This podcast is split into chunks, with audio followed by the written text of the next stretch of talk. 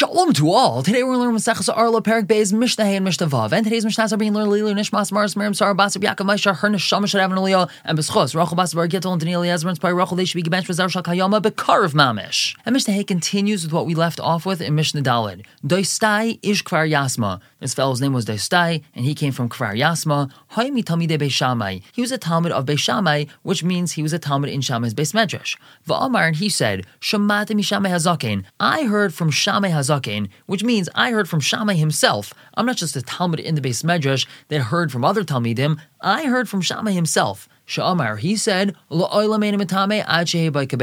food is never going to be matame unless it has the size of a beitza. As we already learned in yesterday's Mishnah, if we have food which is tame and we want to say that now it's matame other food, it has to have the size of a beitza. But we had quoted base Shammai, which is the base medrash of Shammai, as saying that if we have sourdough which is tame, it's going to be matame the entire dough that it helped rise, even though it's not the size of a beitza. But now Doistai just told us that he heard not like that from Shammai himself. And Shammai himself said that no matter what, food that is tame has to have the shiur of a beitza in order to be matame other food. As it turns out, that Shammai and Beis Hillel agree with each other, and we paskin like that.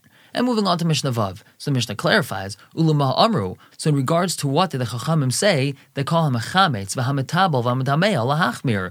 That any time we have something which is going to cause a dough to rise, and any time we have spices that are usser, that we're always going to go lechumra. When is it that we said that we're always going to go lechumra? So on that, the Mishnah says, min b'minai. When we're dealing with one min falling into the same exact min, then we're going to always go lechumra, and we're going to explain that later on in this Mishnah. And lahakal ulahachmir, when is it that we said sometimes we're going to be makel and sometimes we're going to be machmir? Min b'she'ena minai. That's when we're dealing with one min falling into something which is not its min. And that's going to be explained in the next Mishnah. So now we talk about the first thing, ketzad. When is it we said that we're always machmir when it's min b'minai? So what's that case? So ar shalchitim shenaf al isas chitim. Asr sourdough, which is made out of wheat, that fell into a wheat dough. The yesh by chametz. And that sourdough is able to be machametz, the dough that it fell into, which means it's able to ferment it and help it rise.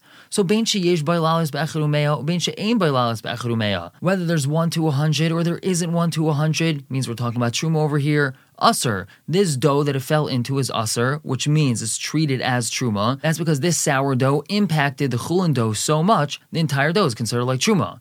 Let's say this sourdough that had fallen in doesn't have one to a hundred, so bein sheyesh by kedei lechametz, bein she'en by lechametz. So then it doesn't even make a difference if it's not able to impact this dough and it's not able to cause it to rise.